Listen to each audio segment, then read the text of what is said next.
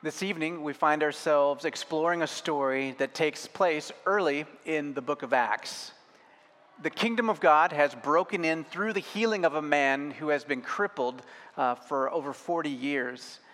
The apostles Peter and John encountered this man begging at the temple and as they're walking by him, they must sense the Spirit's prompting to, to intervene, to say something to him. And they pray for him, and they witness this amazing healing. The man who's been crippled for 40 years is immediately healed and begins to jump and dance around with joy. In the prophetic book of Isaiah, chapter 35, there's a description of the kingdom of God breaking in. And in this description, there's a line about what will happen. The lame will dance like deer skip, just like is happening to this man. And so, in this story in Acts, it seems as if the good news of Jesus is coming to pass in and through the ministry of the church. This is it. What could possibly go wrong? The reality is, as we discussed the last time we got together for worship, is that whenever the kingdom of God breaks in, it has to displace whatever kingdom is already there. Either displace it or it has to alter it in some way. In this case, it's, the, it's disrupting the, the order and of the political and re- religious establishment of the day. So, Peter and John are sharing the good news that Jesus is raised from the dead, that he is the one who healed this man. And while they are telling the crowds and inviting these crowds of awestruck bystanders to come and follow Jesus, the authorities begin to show up. They don't recognize Peter and John as authorized teachers. And the last thing that the religious authorities want is unauthorized teachers misleading the crowds into thinking not only that Jesus rose from the dead, but that he could offer resurrection for them. So they arrest Peter and John and question them, thinking that these two fishermen would be no match for the wise and educated and savvy leaders of the law. But they couldn't have been more wrong. Peter seems to have a confidence that far exceeds his training or his position. Instead of being on the defensive, or instead of being scared, Peter boldly makes an airtight case not for his innocence, but for the validity of his teaching that the Lord Jesus, the Messiah, is the only one who can save.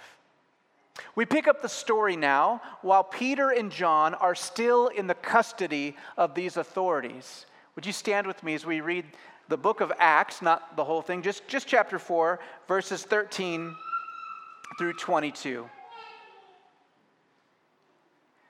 Now they observed the confidence of Peter and John and understood that they were uneducated and untrained men.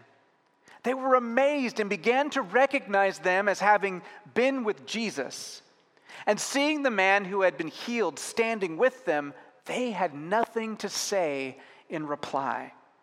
But when they had ordered them to leave the council, they began to confer with one another, saying, What then shall we do with these men? For the fact that a noteworthy miracle had taken place through them is apparent to all who live in Jerusalem, and we can't deny it. But so that it will not spread any farther among the people, let us threaten them not to speak any longer about this name. That's the name of Jesus, right? But Peter and John answered and said to them, Whether it's right in the sight of God to give heed to you rather than God, you must be the judge.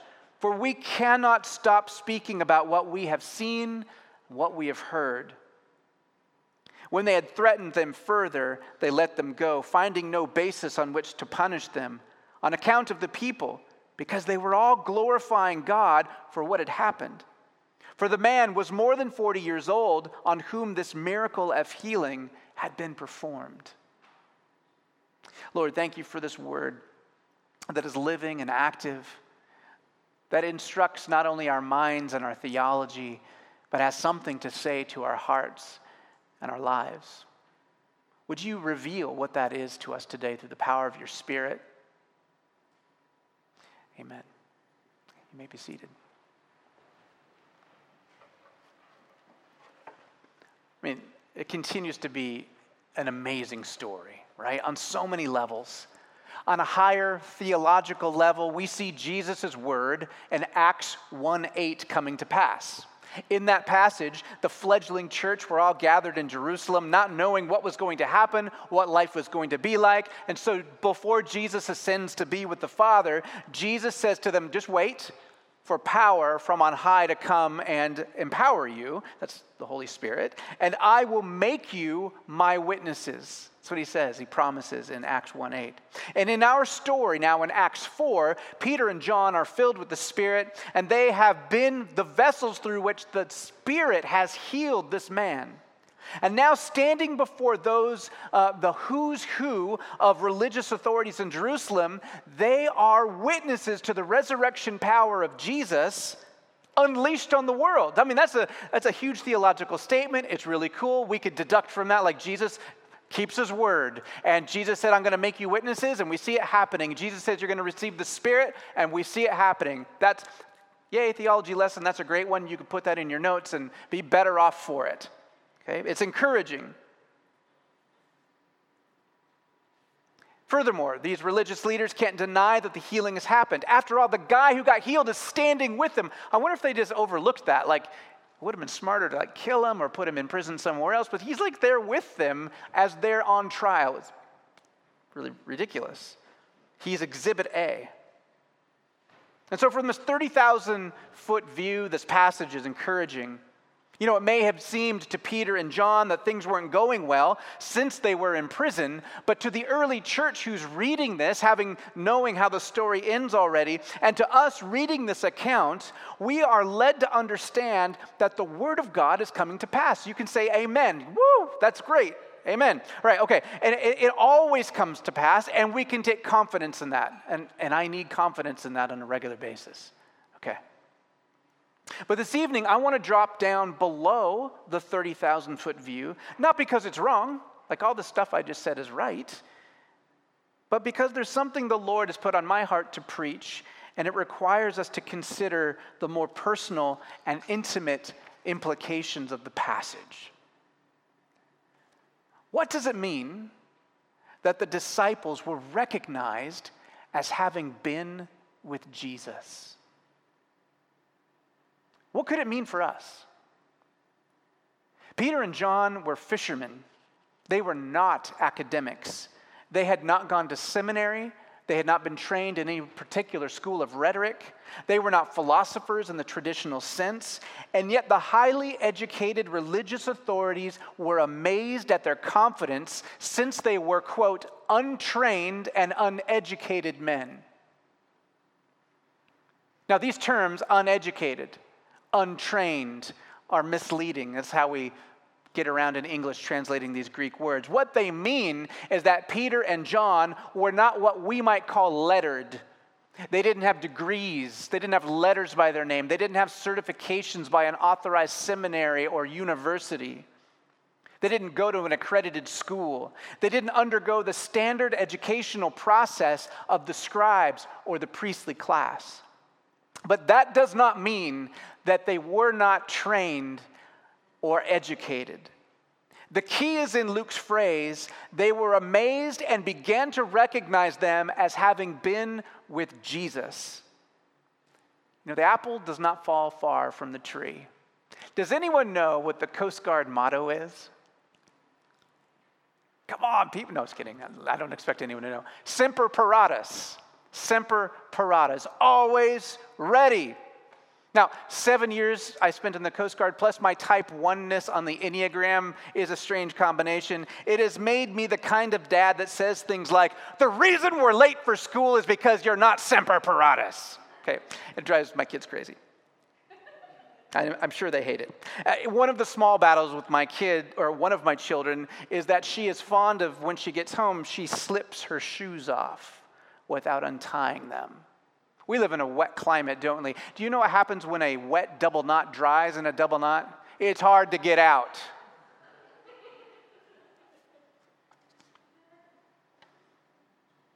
It's not semper paratus to not have your shoes ready. What if you're on a mission and you've got to get those shoes on quickly? So the other day, I'm trying to get the kids out to school, right? And, um, and the one child is falling behind, and I'm grabbing my wallet out of another room, and I hear an older sister say, You're not Semper Paratus. if you were Semper Paratus, you'd be ready on time. And it is at that moment I recognize this older daughter as having been with her father. The religious leaders recognized Peter and John as having been with Jesus. Listen to what religious leaders said about Jesus one time, as recorded in John 17. But when he was now in the midst of the feast, Jesus went up into the temple and began to teach. The Jews, John's way of saying the religious leaders, then were astonished, saying, How has this man become learned, having never been educated? Talking about Jesus. Jesus answered and said to them, My teaching is not mine, but his who sent me. If anyone is willing to do his will, he will know of the teaching, whether it is of God or whether I just speak for myself. Not educated?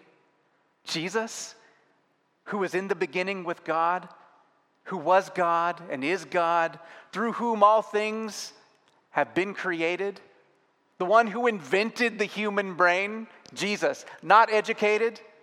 Jesus, the one uh, who at 12 years old was reasoning with the priests in, the temple, expounding on the scriptures with the scribal scholars of the day. Jesus, who after he taught, had people respond with words like, What kind of teaching is this? Not as our scribal scholars, but as one with authority. Jesus, not educated, not educated in the schools of the religious leaders. That's how he wasn't educated. That's true. But he was educated in the ways of the Father. And Peter and John had been both educated and trained for around three years by Jesus. And I am not saying that they took a couple of correspondence courses with Jesus online. I am not saying that they listened to a few Jesus podcasts once in a while. The rabbi disciple relationship was intimate and holistic. There's a saying by uh, disciples of, of one famous rabbi that disciples of a famous rabbi long to wear the dust of the rabbi's feet. That means that they followed so closely wherever their rabbi went that the dust kicked up by his footsteps would cling to their clothing and their hair. Peter and John were educated and well trained in the school of Jesus.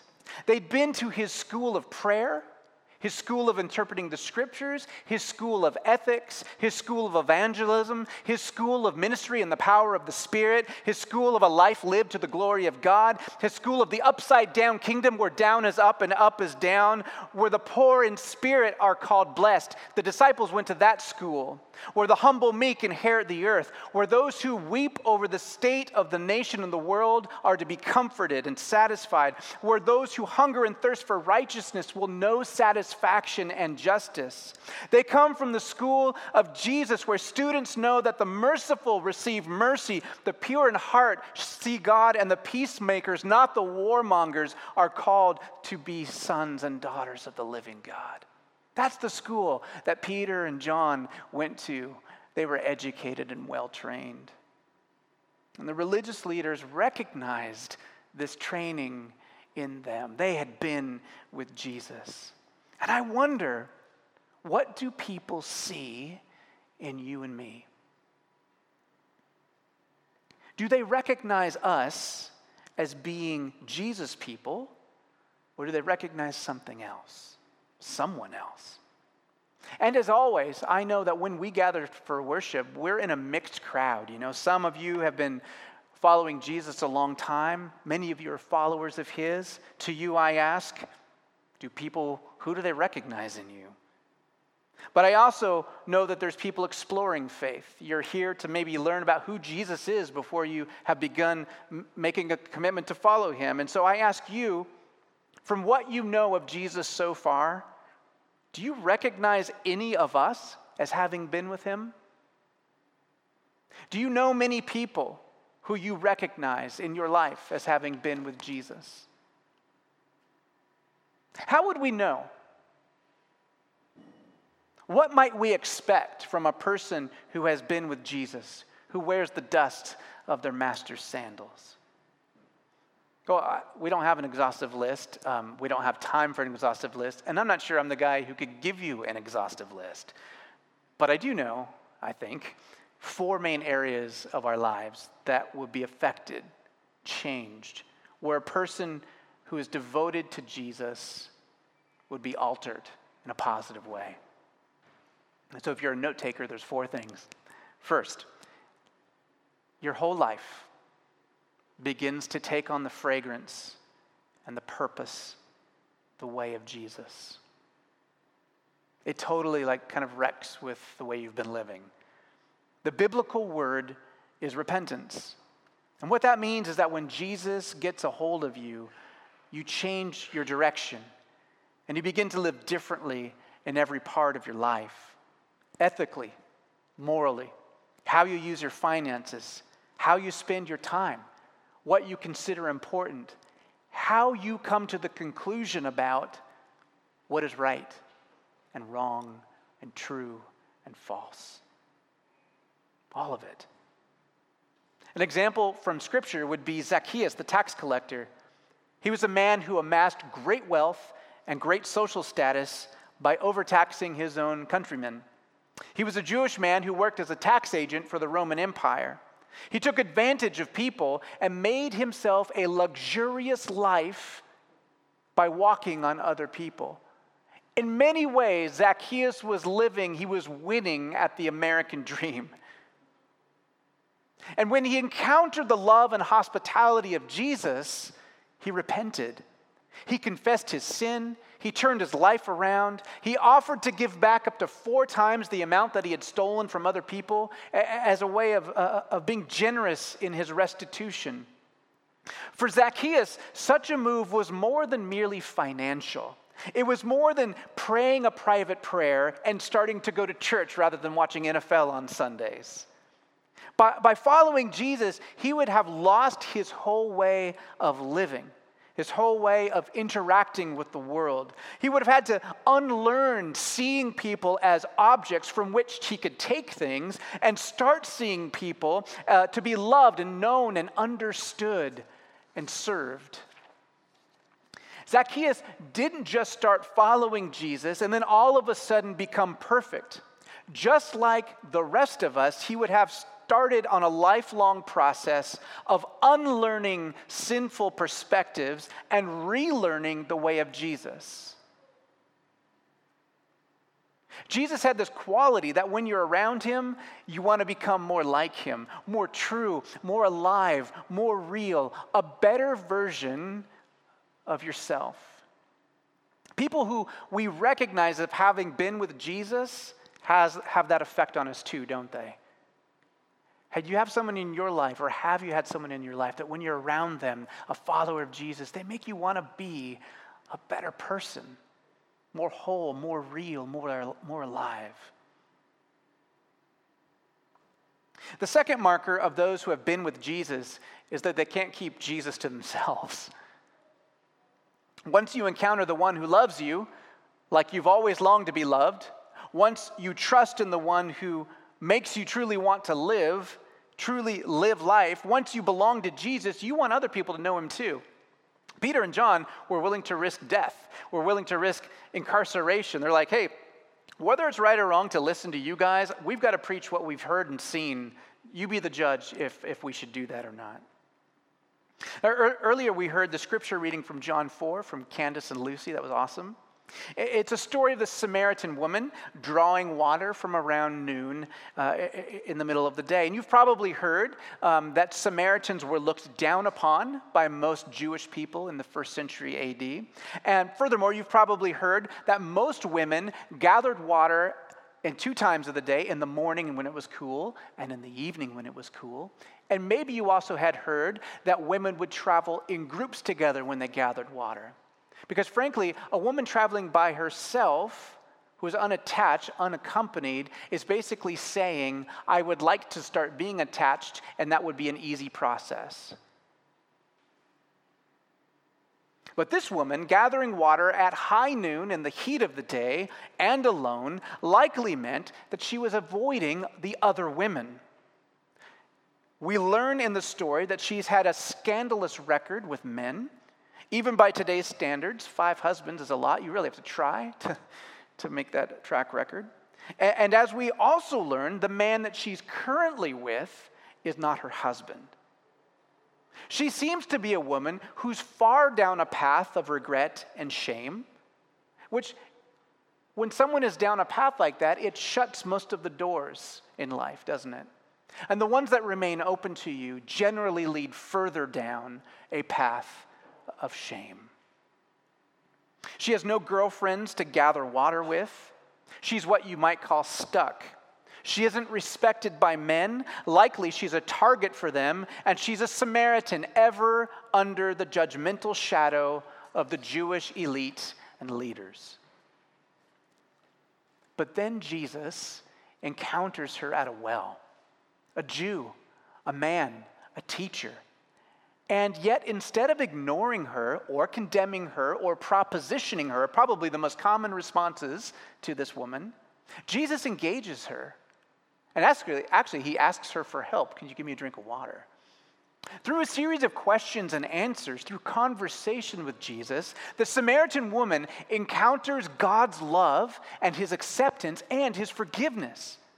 She encounters God's presence in the person of Jesus. And because of that, she will never be the same. Because she encountered Jesus, she now feels like she has this spring of living water welling up inside of her. She's a new person.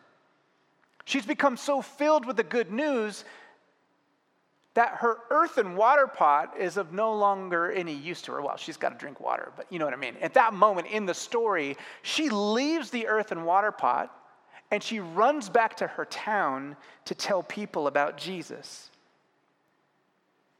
You know, one of the amazing things about the Samaritan woman is that she had very good reasons to hate the people in her town.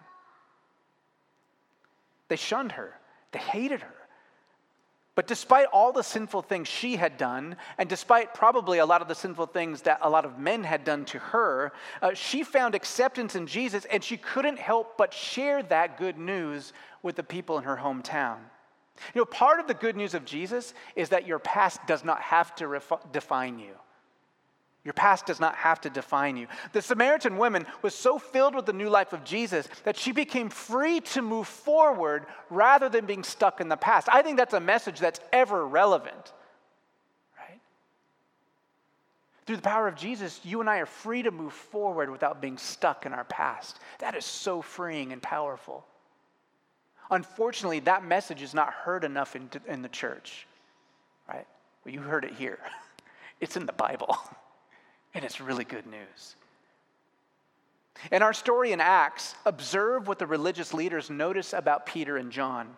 They recognize them as having been with Jesus in the school of Jesus, practicing the way of Jesus, acting like Jesus. Remember, among those present at this trial scene are Caiaphas and Annas and the and the captain of the temple guard. They're the ones interrogating Peter and John. Now, check this out. The captain of the temple guard is the same guy who was there arresting Jesus in the Garden of Gethsemane. What happened in the Garden of Gethsemane? What did Peter do with the sword?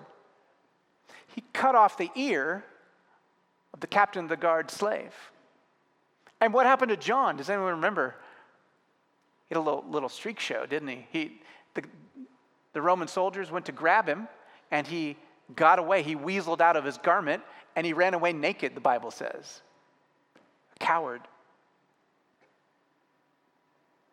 But the text does not say. They recognized them as having been a hothead with a temper and a coward who abandoned his master at, the, at his time of need. Peter famously denied Jesus three times. Where did that happen? Do you remember? In whose courtyard? Annas and Caiaphas the place of the high priest. And he denied Jesus three times to a servant girl of the high priest. And yet the text doesn't say they recognize Peter as having been a liar and a betrayer of Jesus. Why not? Because Peter and John didn't remain in their sin. They received the forgiveness of Jesus. They received the Holy Spirit, and they began to follow the way of Jesus, just as the woman at the well shared Jesus with a hometown who had treated her poorly. They were sharing the good news of Jesus with the, with the very people who crucified him and now are arresting them. Who are you sharing Jesus with in word and deed? Let me just even take a step back. That's getting into my comfort zone. Don't mess with me. That's my job. I'm messing with me too. Who are you praying for? That, that, that would come to know Jesus and his love.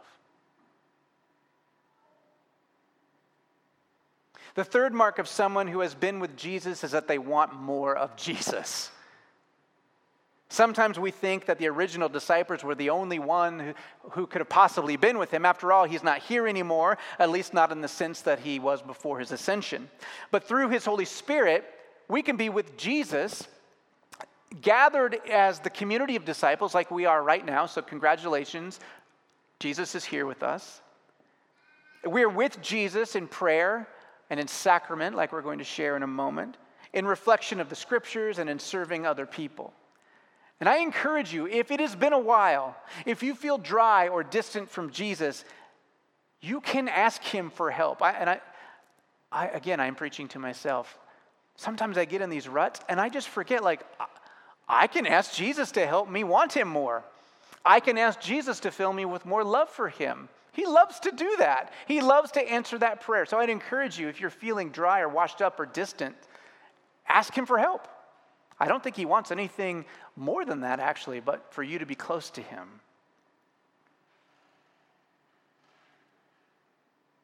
Now, I recognize that you could be sitting here right now not feeling very good about yourself. By the time I got to this point in concocting this sermon and working through the text, I wasn't feeling real good about myself and living up to these three marks of a disciple of Jesus. You might be wondering if anyone would recognize you as being a person who had been with Jesus. And if that's the case, you probably don't feel like sharing Jesus with very many people because you might feel like it's being fake since you don't feel very close to him. And if you're struggling with the first two things, I know this sounds like a give a mouse a cookie book, right? But if you're struggling with the first two things, then you may not be spending too much time in scripture and prayer with Jesus either. Maybe you're thinking, what if I haven't been with Jesus? What if my faith is gone? That's where the fourth mark of a person who has been with Jesus is such good news for us. At least it's good news for those who are poor in spirit. Because the fourth mark of the person who is recognized as having been with Jesus is humility. Humility. In our passage, the religious leadership reveals a hardness of heart they're confronted with an undeniable miracle. The man who they knew being the guy who begged alms on the temple steps for 40 years. They know this guy. The community knows this guy. He's there standing up in front of them. He's saying they did it. They said Jesus did it. That's hard to deny. At least it's hard to deny that the guy's well, like he's dancing like a deer and all that stuff. But they didn't want the message of Jesus and they didn't want the resurrection message spread to the people. And you know, right at this point, they had the opportunity to change their minds.